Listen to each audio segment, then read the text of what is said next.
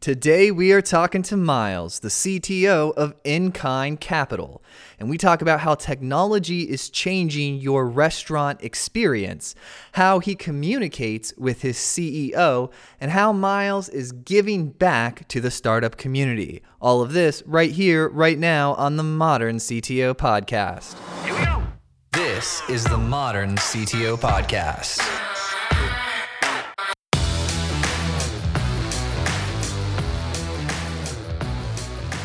What does an average day look like for Miles? It's phone calls, meetings, some coding, and uh, more coding, I guess. And oh, and usually travel. Um, I'm usually traveling all over the place, uh, which is fun. Oh, excellent. Like, where's the last place you went? Uh, I went and saw some family in the Midwest over the holidays. There you go. But uh, yeah, last year I was all over the place. Um, I guess some of the highlights were the Bahamas was fun. Um, D C about a dozen times, Austin, Texas about a dozen times, San Francisco, Napa Valley, New York. Yeah, a lot of fun. So when you're traveling around, who's coding? Uh, me still. Um, I uh, don't really take any days off. So uh, me either. I love working, man. I absolutely love what I do in life, and it's just I'm. How long have you been programming for? Uh, almost a decade now. Yeah. So you're passionate about it. You know, it's like the thing that you do, right? Yeah, absolutely. Um, yeah, I'm, I'm moving more and more into management and less coding. And I think as our company scales, that's kind of the plan too, is to do more, uh, less and less coding and more and more, you know, planning, management, things like that. How many engineers do you have now? Uh, right now it's just me on the team. Um, we had a little larger team last year, and then we decided, well, they just kind of one by one decided to uh, go elsewhere. Uh, and we kind of pivoted the company, which is fine. And then now we are kind of looking to grow quickly. So uh, I actually just hired an agency that I used to work at, actually, to kind of build our next, uh, help me build our next version of our um our applications, and uh, and that's exciting while we then go hire some full-time people. Oh, great. Yeah. You know, I've noticed I have quite a few C T O friends, and I'd say a good portion of them are starting to use like outside contractor agencies to extend their product, even when they have a couple developers in-house. Yeah. You know, I mean, for us, part of it was, um, I, the biggest part of it was for, for us, this next version is kind of testing some theories about how we're going to scale our company. And so we wanted to get that up and going as fast as possible um, without having to kind of take time to find the right people, onboard them, things like that. Um, Ooh, you, so, so you guys are going to test some stuff?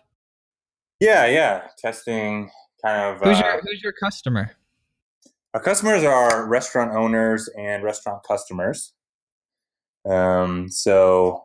So yeah, one of the main things that we do and kind of what we built our business around was inventing a new way of financing restaurants. Um, so growing restaurants always need more capital if they're expanding to multiple locations or they're just renovating a current uh, restaurant.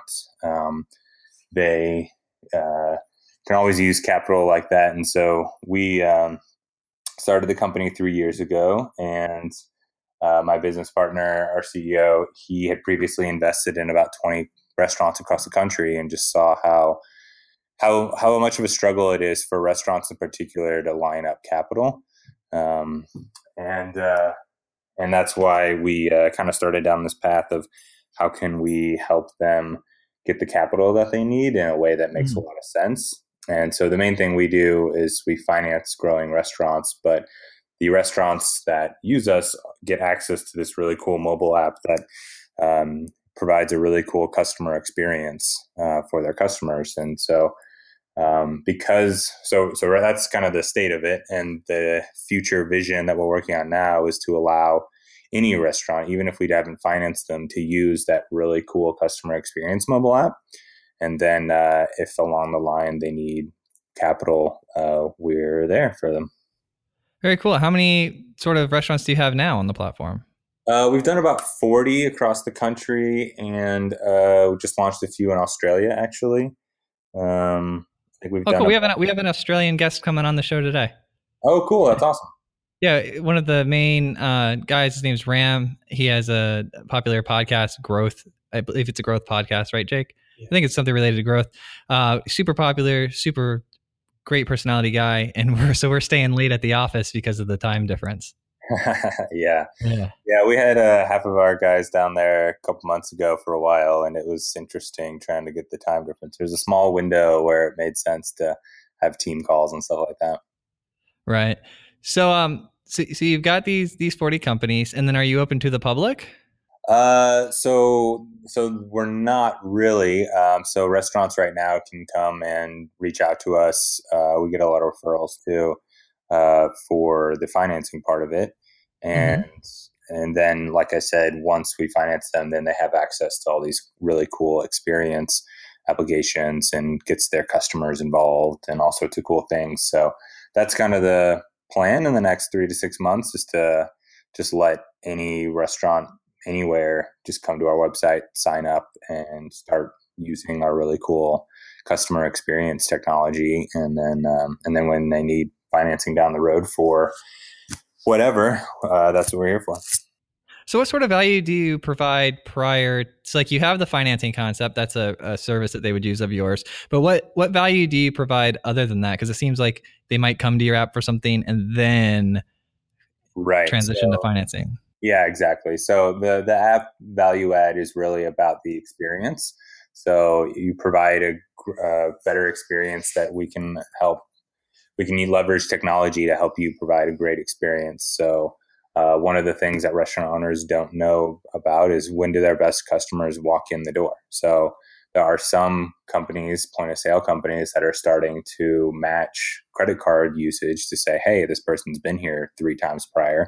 But, you know, it's susceptible to if you used a different payment source or whatever, then that wouldn't work. Or more likely the case is that uh, you just don't care at that point, right? You want to know as a restaurant owner that this is this is person this person has come in six times before and they ordered these things and they spent this amount of money, and um, but you want to know that when they walk in the door so you can provide them a great experience, not at the end of the meal when you're cashing them out.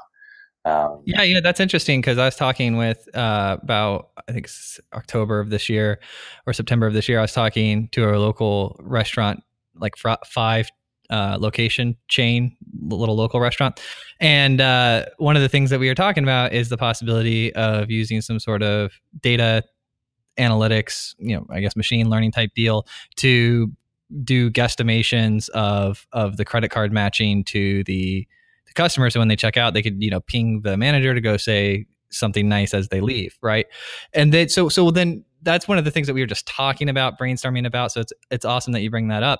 But so what was? But that's not the answer. You say, well, what is the answer? How do you do it then? Well, the answer in terms of hospitality is that you want to know when they walk in the door. You don't want to know at the end of the. No, meeting. I'm asking, how do you do it? Yeah. So um, every one of so our customers, the we we help the restaurant identify the best customers. So uh, their customers buy these things called house accounts, and then they have our mobile app. And with our mobile app, we can use location and beacons to uh, to say that, hey, someone just walked in the door for you. Oh, smart. So you you get them to install a rewards app, and then on the rewards app, you're tracking location, and when they enter the vicinity, you alert. So, yeah, pretty pretty much like that. Exactly. Um, it's not really a re- rewards app. Uh, we, we call them house accounts, and basically it's the idea is that we help you identify your best customers by having them prepay a large amount. And uh, then we'll give you bonus credit. So, for instance, you know, you'd pay five hundred dollars, but you'd get seven hundred dollars in credit, right? Um, and if you're someone that goes there multiple oh. times a month, you would totally do that, right? Since you're going to use it anyway. When you first started speaking, I was like, nah. But then I thought of like three people who I know would actually do that. Yeah, and I'm sure you can think of multiple restaurants yourself that you frequent all the time. Oh, uh, that my, you really care about. My stepmom? Okay. Yeah. She will go on the Christmas sale to Bonefish and buy a thousand dollars worth of their gift cards. Cause if it's, it's like, if you buy fifty, you get ten free. Right. Right. And she'll right. just use the gift cards the whole year. Right. Yeah. Yeah. yeah. That's yeah, crazy. We'll do that. Um, yeah. Quite a few people do that. And then the reason obviously you want to provide a great experience is so that those people keep coming back, but also those are the people that you want to be referring new customers. So every restaurant wants new customers. That's what they'll talk about all the time. And the best way that you can do that is by providing a great experience to the people that you want referring, you know. Um, Groupon, you know, a few years ago was the really hot way that every restaurant would do a Groupon deal. And you would get a new customer, that's true, but they would come in, get their half off everything, and then never come back, right? Interesting. Yeah, see, I don't know much about the restaurant industry. I just know that like nine times out of ten, Gordon Ramsay's involved. So I assume he's like the backer financially of this project? Oh, of course, yeah. No. Of course, of course. Okay, good, good, good. uh, no, we, uh, we, we know actually a lot about the restaurant industry over the past three or four years because we also, through doing this, have oh, we opened our own restaurant in Washington, D C, and we still own and operate that today. And so it's pretty... It's a pretty unique thing that I can go out to D C and be a bartender for a night or be a waiter for a night and actually see what it's like and have a place where we can try out new features in our app and uh, things like that. It's pretty fun. No, that's super cool. I was actually talking with, um, I hope I get this right, Douglas Woodrow. Is that right, Jake? All right. I was talking to Douglas Woodrow. They are making uh, software for moving. like a like a product for moving. But in order to really understand the business, what they did was they actually started a moving company. Yeah, nice, nice. And I'm like, oh man, you know, you start a moving company, you do a brand, you do a website, you throw some Facebook ads, you generate some feedback, you know, you, you engage with the community. They networked with real estate people. So when they sell their house, they get referral and like a discount. They did whatever they could just to get business into the moving company, just so that they could figure out what the problems were and then solve them with software. That's their business model. I was like, oh man, I love yeah, Doug. The best way to know what your customers need is to be your own customer, you know? So uh, that's definitely something that we've taken into account. And, and like I said, we started this business um, after, you know, my uh, our C E O invested in a ton of restaurants himself personally and got to see kind of the behind the scenes of how things are financed, how things grow, common mistakes. Um, you know, you have really passionate people providing great food, drinks, and hospitality, but they're not that savvy at setting a term sheet for an equity investor or figuring right. out what loan they should take or something like that, you know? So uh, that's why we wanted to, uh, that's, I mean, that's how we grew our expertise for sure, is by being in there and being in, in the domain. Well, it's also interesting because like you have the perspective of, So thing, things change, Miles, right? Like, okay, so uh, I was talking with one company and they're a thirty-year-old company and things have, and their their revenue is decreasing every year, right? And so I'm talking with them about it and like, we don't understand. We're doing the same thing that worked for us for, you know, twenty-five years and like it hasn't worked the past five years. Well, and maybe that's the problem. Yeah, I'm like, all right, look, things can work for a long time and then they cannot work because it, it's the pay attention to the market. What does the yeah. market want? What are they doing? And so uh, just bringing that sort of perspective, one of the ways you guys are protecting against that is by actually owning and continuing to operate the restaurant after you have the initial experience to build the initial product, right? Yeah, absolutely. I mean, that's the number one thing we see done incorrectly in the restaurant industry is that you get mm-hmm. a bunch of smart people that can code something beautifully or, you know, make a great product, but they don't understand the industry. And, you know, they think, well, isn't it, wouldn't it be awesome to be able to do this, this, and that on your phone? And it's like, good luck trying to get a restaurant manager or a restaurant customer to do that. Like, good luck, um, because it's not going to work, you know? Um, I think what's interesting is you're seeing, uh, you're seeing kind of a next generation of how technology can eventually influence restaurants, you know, but like, and it's interesting to see it po- have pockets of it all over the world. So I know a big thing in China is when you sit down at a table, there's just a Q R code in the middle of the table and you scan it and it shows you the menu and you pick out what you want and come gets delivered to your table. And then you pay through, through your phone too. Right. But imagine trying to, I mean, that technology exists. It's not very complicated. It's pretty straightforward, but imagine trying to do that in most of the restaurants you frequent in the U S. Like it's, it's just not practically feasible, even if the technology is there. Well, they're making a lot of progress with the, um, the little key touch screens at the table. Yeah. Large, large chains are, Um, pretty much everyone else except Applebee's and Olive Garden, those huge chains are very resistant to that, even though it helps uh, reduce you know, labor costs and uh, helps you possibly turn tables a little faster. At, at the end of the day, a restaurant still is about hospitality. And for a lot of people that are trying to provide a certain experience, that just takes away a lot of the experience they're trying to provide. That's where you're getting me. That's where you're getting me fired up right now, Miles. Get me fired up because they're trying to be, as Gary Vee would say, they're trying to be romantic about what they think the experience should be rather than what the market wants. I want to enter my order on that touch screen because I want it put in the dessert when I want to put in the dessert. I don't want to wait seven minutes for the waiter to finish their cigarette break and come back over to me and ask, oh, would you like dessert and a check now? I want to put in that chocolate mousse cake, like right, right when I'm ready for it, like halfway through my entree, right? Sure, sure. Yeah. Uh, I think that's one perspective for sure. I mean, I personally am, I would, I don't like, I hate those touchscreens. Um, I think really? Oh, I hate them. I think they're, I, it may, like I said, it makes sense if you go to Applebee's or Olive Garden, something like that, where you just, you know, you're getting and it's, a, it's whatever. But when I go to, you know, a local restaurant here that's really passionate about some aspect of food, whether it be, you know, really fresh vegetables or some kind of, um, you know, new beef steak program that they have going on or something. I want to want to learn about it. I want to hear about it. I want to interact with the people, you know, and your waiter is, is an important part of the hospitality aspect of, you know, the entire experience, not just the food you put in your mouth.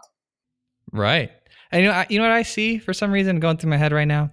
I see at the nicer restaurants that they, have you seen those? Um, I saw this company called Oak something, and they have these amazing mirrors, like straight out of the future, Miles. And mm. they, they look like the future where they have like the mirror has like the weather on it and stuff, and it's done really, really well. It's not like cheaply projected. It looks really rich, rich experience. Yeah. I think we'll find maybe, Maybe the higher end restaurants will uh, have a classier version of the touchscreen, like a more expensive, nicer version of the touchscreen. Just like like um, faucets, like you know, you got the standard faucet, the standard chrome faucet, but then you go to like a really, really like like a mansion, and you, it's got like these touch sensors, and it's still a faucet. It's just a way more advanced version. Do you think that'll happen? So, I mean, you kind of already see that happen. If you go to like a high-end steak place, sometimes they'll have their wine list on an iPad, right? And yeah, you can go through there and um, very rarely can you actually push the button to have it ordered or something. But having a list of three hundred things on a menu when you want, you know, the expert sommelier to walk over and talk to you about what you prefer and what you like or don't like and what you're eating tonight and what goes well with that or doesn't go well with that is really an experience that's uh, harder to replicate on an iPad. And again, it's, it's just, it's, it's really hard to think about how um, you, you cross the human aspect of it. You know, there are so many people and so many things that even if technology can do it, the fact that you have a human there talking to you, looking at you, talking to you personally, it just makes a huge difference, especially when it comes to hospitality, especially when it comes to, you know, having a night out where it's partially entertainment, it's partially experiencing something new and learning about something that you haven't heard of before, or just getting that human connection is, even if technology can replicate it, it it's uh, it, I don't I don't think there are going to be a lot of places that you can see that. Like I said, you might see some augmented things like maybe a wine list on an iPad that you're seeing now, but I don't I don't think we'll get to a point in I don't think we'll get to a point in the majority of restaurants where you are not interacting with the waiter. I, I get that. I mean, I think in a couple hundred years, the robots win anyways. So we'll all be living in V R, but that's like, you know, crazy talk. Um, I, I'm not looking at uh, autonomizing or removing the waiters. I definitely think they will shift to, like you said, like a more of a specialist role. And I yeah. definitely don't want them gone because I love human interaction. Yeah. What I want is the option. You know, I want the option, like in some mood, you know, sometimes I'm feeling like really social and I want to go in. I asking, I'm asking, I'm interacting with the waiter. How you doing? What's your day? Oh, today's going to be different. I'm going to try something different today. I'm going to get a new wine. You know, I'm not going to do my, my standard one. And, and now I'm going to interact with them and say, oh, you know, what do you like? What do you think? And like, sometimes I'm very human-y and, yeah. and I, I, I want that. And other times I'm just like, yo, you know, chicken. Like, yeah, almost here's my order. Let's get it in. I'm hungry. Yeah. No, for sure. And I think people go to different restaurants sometimes for those experiences, you know? Um, and I think that's, you know, right now, obviously that's done based on the waiter just feeling out the table. One thing that, uh, you know, piece of technology, one of our point of sale partners that we use at our restaurant is a point of sale called Toast. And so one of the things that they do is every waiter has a tablet, and instead of having to talk to the table about what they want and then go back to a station to punch in the order, they can just do the order right on the tablet. So right. At our restaurant, one of the things we do is we have the waiter stays in their section. They don't ever leave the section. Every I like that. Everything that is brought out, drinks, food, whatever, is brought out by a runner.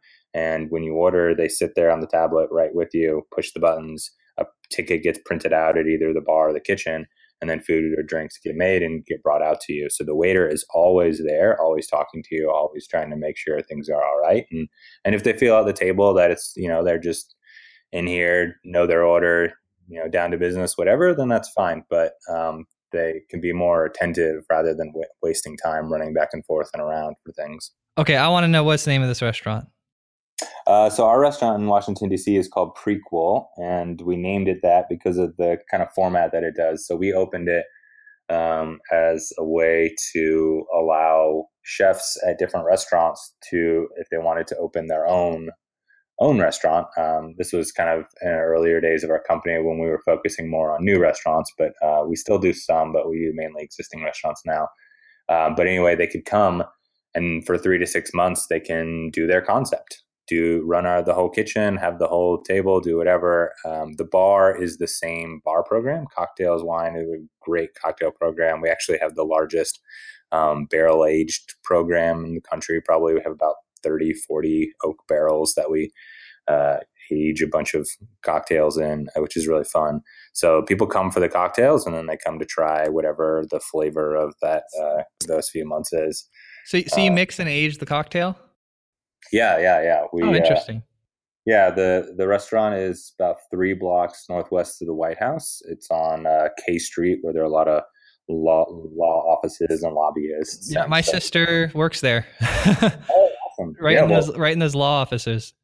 Awesome. Well, tell your sister to drop by sometime. Uh, no, I'm going to go. I, I'm excited. I've never been to a restaurant that does this, that has this format. Yeah. And uh, I, I want to know what the dining experience is like, not having to hunt down um help.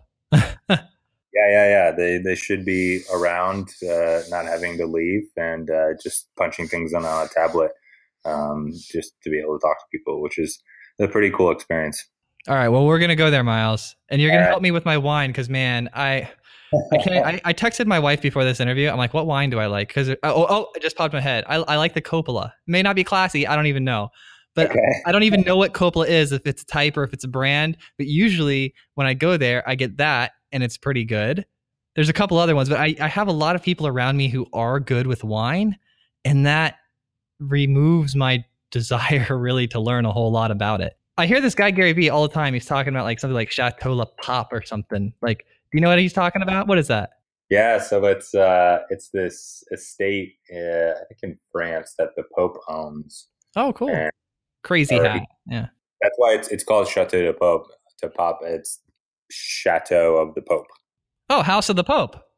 Exactly. Yeah, it's House of the Pope. But yeah, anyway, it's this estate that the Pope either does own or used to own, but uh, it, it's very good, very good wine for sure. Interesting. You guys, yeah. program, you guys programming. You you're programming in Ruby right now, right? Yeah. Yep. Yeah. Ooh, you you loving it? You've been in Ruby a while. Yeah, been in Ruby a while. Like it a lot. Um, yeah, it's it's really cool. Were you in it? Is that your first language?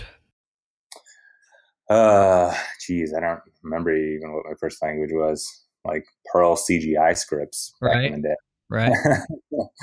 um, yeah, I, I really like Ruby's uh, expressiveness. It's natural reading language, and uh, I I'm also just a really big fan of software that has an opinion. So, mm. uh, you know, Ruby on Rails um, is not the most flexible thing in the world for all situations, but that's okay. I think it has an opinion about what it's used for and what it's good at, and you should follow along. And if you need to break from that, then that have, you know, some advice on how you can break from that. But if you're looking to do something totally different, then they may not be the right solution, which is totally fine, you know? Um, and I think that's a great way to go about it.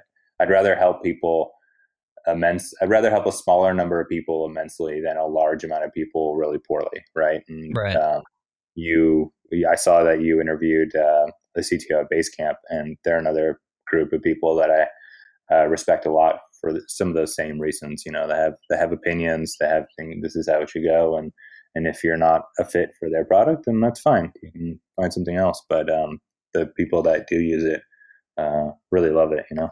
Oh, yeah. No, I loved how um, steadfast Ryan Singer was, like, with how they do things. And he's very, very, very, like, specific and direct. And I, I super admire that. Did you did you uh, listen to it, or did you just see that um, that he was on the show? I haven't gotten a chance to listen to it, but I, I, I saw that you interviewed him. So I'm really interested to go back and listen to it. Yeah, they do these... Um, I'll give you the summary, right? They do these like six week development cycles. Cool. Yeah. So that's, and like nothing interrupts them. Like it's a religion there. No, nothing will interrupt the six week development cycle. They decide what they're doing. They do it. They have a small team, a developer, a designer. Usually the designer will write up the announcement. Cause I was asking like, oh, you have this, you know, who writes the marketing? They don't have marketing people. That's awesome. Yeah. yeah. And I'm like, oh, yep. That company is run by three engineers. Right. They have a great, like, you know, I was on Basecamp for quite a while. Um, but yeah. it's it's so interesting how the company uh, totally takes on the personality of the owners in like every instance, like every company. Yeah. yeah, absolutely. And I think, I think one of the side effects of focusing on the people that you want to serve, the use case that you want to serve, and having an opinion about that is that they're much more likely to refer other users to you. And I think that's how they can get away with not having a a marketing team or someone that's constantly monitoring ads online every day, all day, to be able to get more users. You know, they just make their current users really happy and let them know that they should be referring people. Interesting, right? Yeah. Like, yeah. And it's yeah. also interesting that like, that's where our mind goes in twenty eighteen, that the marketing person is sitting down running ads all day. That's, that's so interesting that like, that's like the default view. Like, nope, not, not out developing yeah. relationships with customers that can open up and give you more distribution. They're running ads. I think that's in- interesting. Um, and I definitely at different stages, the marketing people should be doing different things. Um, but, you know, fame and exposure from just their, the way they run their company and the various books they've released. Um, they did which, a great job. Yeah.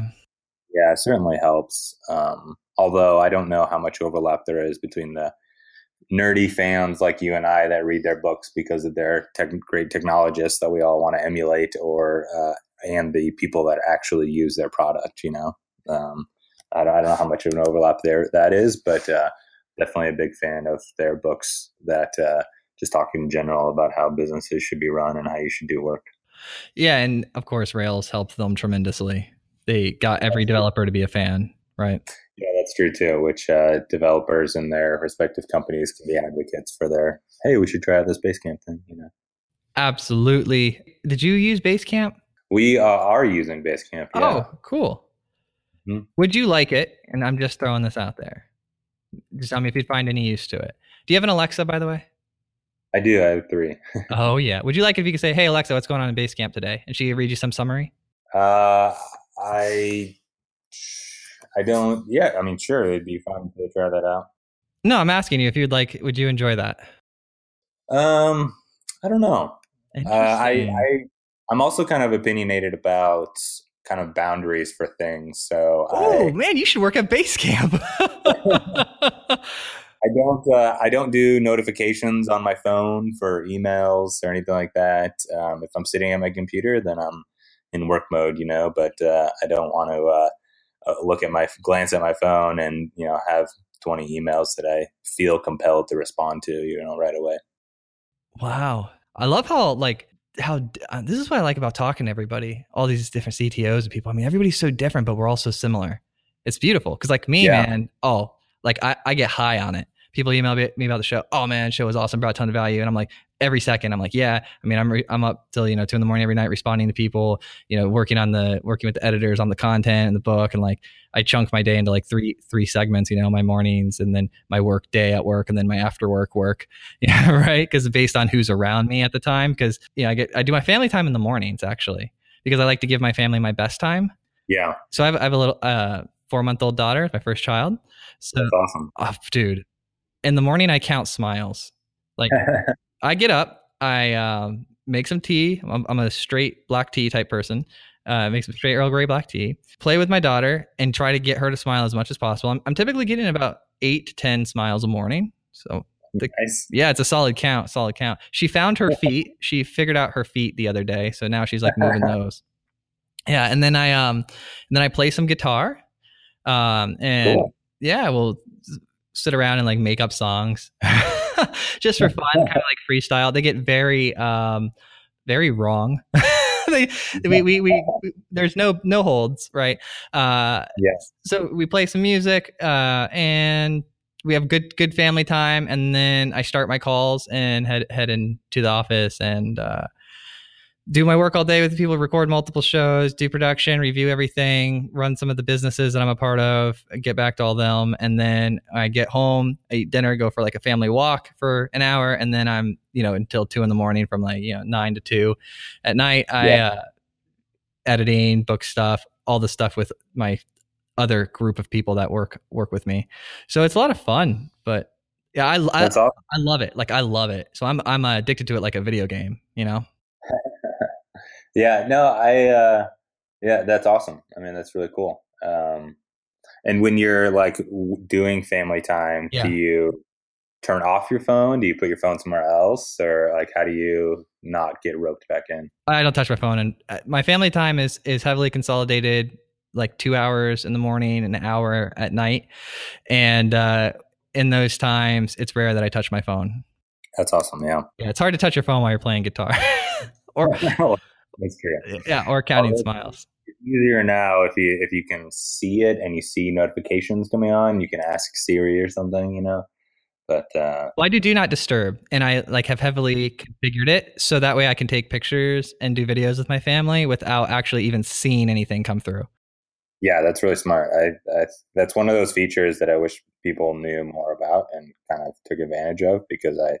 I totally agree. That's a great way to do it. Yeah, that's how I shut the world off. If I'm like, not right now, I do not. And it takes actually a little configuration too. Like at first you try it and it's got some settings where like it'll let calls through if they call enough. And like it's got these weird settings. But if you if you set it up and, and completely black it out, it's really good. Yeah, yeah, yeah. yeah. Most, most of the settings you got to do uh, a couple times again. I started using the uh, I'm driving mode do, uh you know, automatic texting back, hey, I'm driving. If it's important, call me.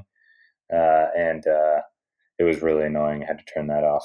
Yeah, I do because I get driven a lot, and I need to I need to type while I'm driving, while while, while I'm being driven, while the car is in motion. It, right, right. It doesn't know that I'm not driving. Uh, absolutely, yeah. Uh, well, it, it happened to me on a on a boat actually this summer. On a boat, and it's like you do not disturb while driving, and I'm like, I'm riding in a boat. Um, Dojo four. Am I saying that right? Yeah, yeah, yeah. What is that, man? Worker-owned agency? Like, I don't know anything about that. You used to work there. Yeah. What is it? Um, so they, uh, I, I don't know the legal entity for it, but they, you know, have, they're basically a collection of freelancers that work uh, on different projects together, and Uh, the entity is co-owned by people that are do uh, you know a majority of the work together. So um, it's kind of cool that um, they've really tried to democratize what projects they bring on and who's kind of in control. And it started with a couple of people, and then they um, decided that they really wanted to give equity and voting and Um, ownership to the people they frequently work with, and so then they uh, started doing that. In this, I think that I think it's structured as a co-op. Interesting. Uh, employee. Yeah, that's how my power company is structured. Like hmm. they're they're it's a power company, but it's a co-op. I don't know. They just send me mail. I'm just like, okay, that's great. Now I've um, is it you worked in the in this co-op, right? Uh, yeah, yeah, yeah. How was it? Was it, was there lots of benefit? Was it different? Was it kind of just the same stuff or? Well, at the time they, um, d- were not doing the co-op that I was there. Oh, um, great. they, uh, they were kind of the full service agency with full-time employees. And so I was, uh, I was a full-time employee. Um, and then um, they kind of decided, they decided to, to go into the kind of co-op, uh, freelance entity owned, um, you know, met model. And uh, then I, uh, it had been three years I had worked there and really enjoyed myself and really learned a lot. Still have uh, obviously a lot of friends there since I'm uh, working with them at this company too, hiring them as a paying client now. But uh, I uh, so I started to look for my next gig and um, got in touch with uh, you know our our C E O, and uh, the rest is history. Nice. How's the re- so you're you're the C T O at the company, correct? Yeah. So how yep. how is the day-to-day relationship? We like to talk about everything. We we like to talk about everything that the C T O actually experiences to bring value to yeah. other C T Os. Yeah. One thing that's super big is, and that's not I can never I've never heard it in a book, never seen anywhere. People don't talk about it much. The relationship mm-hmm. between the C T O and the C E O, like it's tough. Yeah. Like, it's a relationship. Like there's ups and downs, and like what have you experienced? Like how are you how's it like changed you? How have you grown from it? I want to know about it. Yeah, no, it's definitely a relationship that you have to manage and understand. Uh, I think uh, my C E O and I are in a unique position because we, you know, we're the two C-level at the company right now, and um, and so we kind of bear a lot of responsibility for the company, and and so it kind of unites us in that way. Um, I'm also it's kind of unique that you know our C E O has a computer science degree and has done some tech work in his background. Um, so I feel pretty comfortable talking to him about things that I probably wouldn't be able to talk about with, you know, non-technical people. Um, he, uh, he did that early on in his career. So not as familiar as it or adept as it as I am, obviously, but, uh, but still can, can grok some major things, which is cool. Yeah. So he's got some context, some empathy, some awareness of what's going on. For sure. Yeah.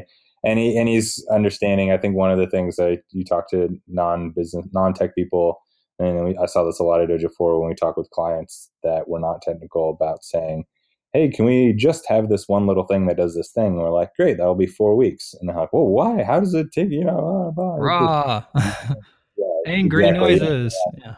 yeah. You don't realize how complicated it is. And I think uh, that's kind of one of the benefits of my C E O now is that we I can tell him like, okay, yep, that's great. I'm really excited about that. We're definitely going to do all that. It's going to take two months and he'll be like, yep, got it. Not even questioning me or anything like that, you know? So yeah, you build that uh, trust and then it's just like, you tell me what it takes and then I let the experts execute. Yeah, exactly. Um, in terms of managing, managing relationship, uh, one of the things we've im- implemented um, is daily old school phone calls where he or I just pick up the phone and call each other every single day. Um, we're often not in the same location. We both travel a lot, and right now we live in different cities. Um, so um, that's why we we do a daily call to just make sure we're um, on the same page about business and everything that we're doing, but also um, um, just personally, you know, yeah. It's good to hear someone's voice on the other end and know what's going on in their life to kind of have a better relationship with them. Yeah, well, long distance relationships are tough, Miles. You're going off to college. Well, your high school sweetheart. St- no. So um, I, I liked, I checked out Inkind, of course, which is this whole restaurant app technology that we're talking about. I love how you guys are providing value to the market with this house account concept while also like that supporting what you want to do with the financing. It's like you guys have two products and they flow into each other, which is, I think it's super smart. So, so kudos on that. Um, your website, I liked, I liked it. And here's why. You guys communicated exactly what it does on the front of the page. You like, you're like one, two, three, four, this is what we do. And I'm, I'm like, thank you. Right? Like every, every, I'd say eight times out of ten that I go to a site, they make me like work for it. Like, oh, I got now. I'm I feel like a research analyst trying to figure out what they do, digging through their site pages. They're using ambiguous terms, and like, oh man, it's so frustrating. But you, you just serve it right up, right in front of you. That's what I like. I think that's also sometimes the side effect of having a large marketing team is they get kind of ahead of themselves of the language and the layer on top of the actual functionality. And uh, we, you know, we don't have a big marketing team. We don't have any marketing people actually in the company right now. So it's, uh, we, we all think that same way of like, just tell us what it does. Right. Well, it, and it's definitely highly dependent on the marketing people. Absolutely. Right? Because, yeah. you know, given the opportunity, people will make things more complicated. Yeah, for sure. More often than not. I mean, like, look at our tax system.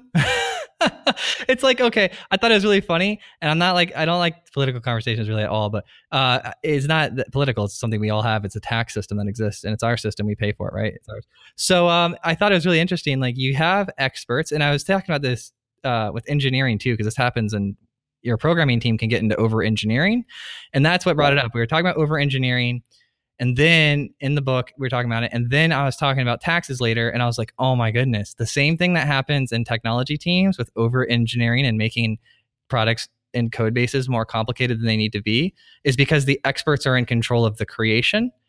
And yeah. that's happening like with our lo- legal system too. Like, lawyers write the laws. Lawyers are really complicated. The more laws they write, the more work they have to do. And like, the more granular and refined and distant it can be from like how we actually exist, and then our tax system. And now I just had this moment where I had to be like, all right, turning off my brain now, because it's overloaded with, our whole world is run by like people who are incentivized by making it more complicated than it needs to be.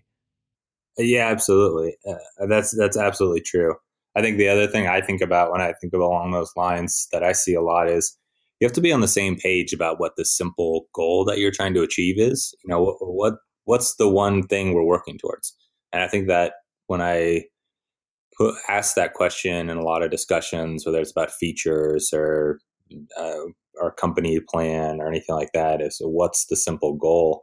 It helps us focus a lot on what we should be doing or what approaches need to be improved. And and to me, that's also one of the things that you talk about taxes and politics. And that's like, well, what's the goal? Is the goal to, you know, make everyone, you know, not have to think about taxes? Is the goal to put as much money in people's pockets? Is the goal to have a lot of money so that, you know, the money that we all throw in the pool together can pay for everything that we needed to pay? You know, like, what what's the goal that you're trying to achieve? And uh, to me, that's always the question I'm asking in politics, because I think that's more often than not very revealing, um, for, for sure.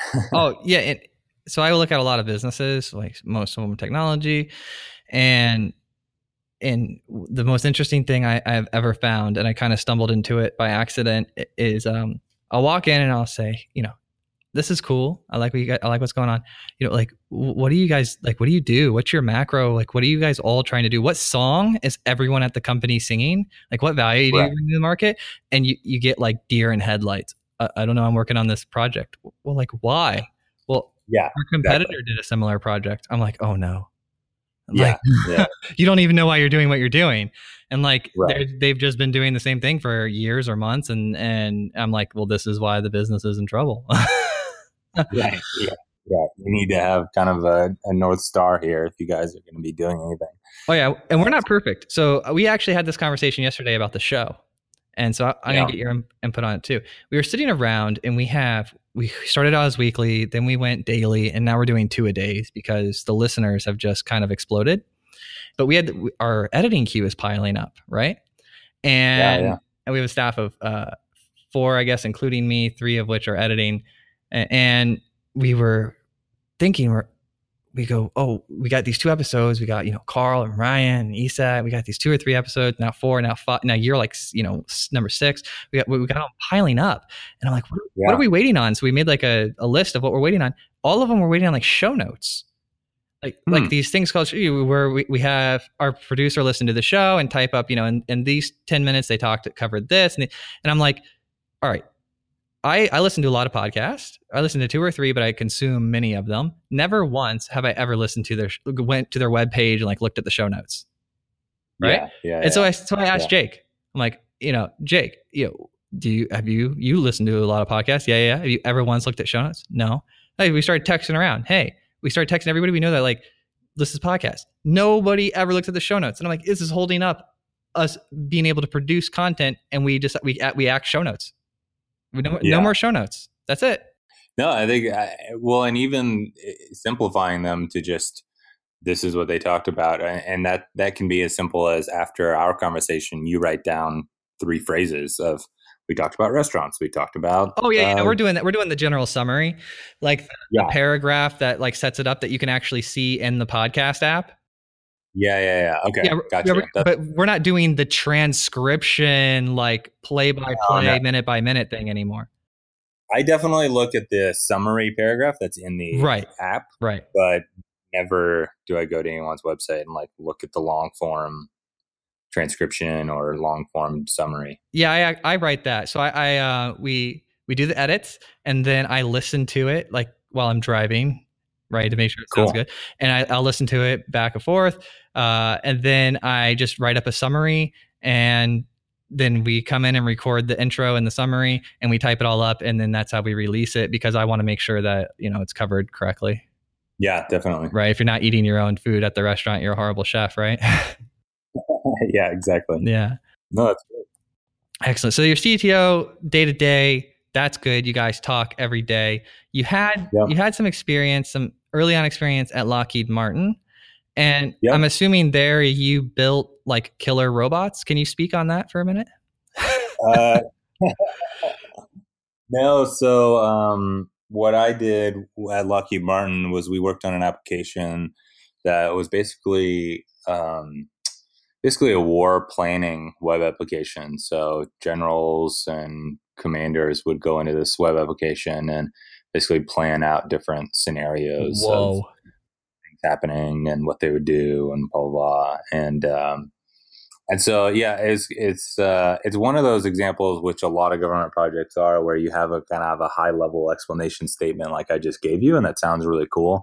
And then you dive into it and see how many crazy acronyms they are and just how many how complex it gets, not not necessarily for any reason, but just the web application gets out of hand complex, just the way they do things. um I I, I was a developer on it and would not be able to use it as a user. Like, that's how I got it. it like you know Elon Musk is famous for sending this email about acronyms, like no no more acronyms at my company. Mm-hmm. Because when when you walk up and it's like the it's the halo or the C prop, you're like, no, just say it's like yeah. the propulsion thing. This is, this is the thing that pushes other things forward. Like, this is the propulsion yeah. thing, this is the fire, you know, this is the catch on, this is the yeah. thing that keeps it from exploding. Like, you don't need to know, like, have a conversation with eight hundred acronyms. It's impossible. Yeah, it doesn't make. And my dad was actually in the Army. I, that's why I moved around all over the country. And so I had a lot of exposure to those things. And so I was pretty comfortable with uh, quite a few acronyms. But the level of acronyms there were crazy. And then just the level of complexity uh, in the application uh, was was in, was just crazy. Oh, yeah. My dad was in the uh, Air Force. Cool. They put the um, – he was in charge of the team in the uh, eighties that put the – first G P S system into the B thirty-two stealth bomber. Oh, wow. Because cool. It was a stealthy airplane. What's better than a stealthy airplane? Well, one that knows where it is. Right? Yeah. Generally, you want that nowadays. Yeah. Well, that's like, it's amazing how it's just child's play compared to what we have now, you know? Oh, this is a fantastic conversation. If you um, if you could go back, let's say Elon Musk calls you up. He's like, Miles. And you're like, why are you calling me, bro? No, he, he calls you up and he's like, I got a time machine, and uh, you can go back in it and you could speak to yourself ten years ago. What sort of advice would you give yourself? Uh, what, what would you tell, what would you tell ten years ago, Miles? Buy Bitcoin. Yeah, buddy. um, no, I, I sold a Bitcoin like a year ago at two hundred bucks, and now it's at like twenty thousand. It's crazy. Oh no. But uh, no, I mean, I would say, you know, to not worry so much about the big picture, because it will work out. You know, just do what uh, makes sense at the time, and do, you know, I, I've always worried about what my long-term career is, and security and job security and all those types of things. And I, I've learned over the years that that's, if you follow what you're passionate about, if you just explore things and follow what you're passionate about, I think it'll all work out and it's going to be just fine. Um, well, and put the effort in, you know, like work super hard. Yeah, and put the effort in. And and something that I really uh, do a lot and try to do a lot too here in Boulder is kind of give back to the community and provide value to the people that are around me. And that's been the best thing for me to be able to learn from other people and to get the opportunities I've been able to have um, just by providing value to other people and helping the community. Oh, I'm curious. In like what ways specifically? So a couple different ways. Um, so have you heard of any of the startup weeks or startup weekends? Yeah. Yeah. So that was all started by a guy here in Boulder, and Boulder Startup Week was the first one. And uh, about four, three, four years ago now, I uh, volunteered to run the development track for Boulder Startup Week. And ever, I've been doing it ever since. And uh, so I... I do that every week, uh, a week every year, and um, put together a bunch of events around developers and the startup community. So that's really cool. And then I, um, a buddy of mine, so when I took the C T O job, I started talking to a couple of friends about, you know, like, are there a community or are there people that are, you know, have the engineering background, but they're making this switch to different dealing with different problems that a C T O deals with, and hiring, leadership, management, you know, all these things that aren't taught in your computer science degree. And, um, and he was like, no, there really isn't. We should like do something about that. I was like, great, let's do something. So now flash forward, we have a group of a hundred people that are all startup C T Os in the local community here that are on an email list together, um, uses that as a resource to help each other out. And then once a month we have a lunch together where we can just informally talk and hang out. And, uh, and that's been a really, really cool resource, um, for sure, uh, for a lot of people. Oh, excellent. That, I mean, that is what this is, what I'm, what we're doing, right? That's what Modern C T O Podcast is. Yeah. That's really, really cool. Excellent. Well, thank you so much, Miles. It was a fantastic conversation. I would love to have you back anytime you want to come back. Absolutely. It was great talking to you too.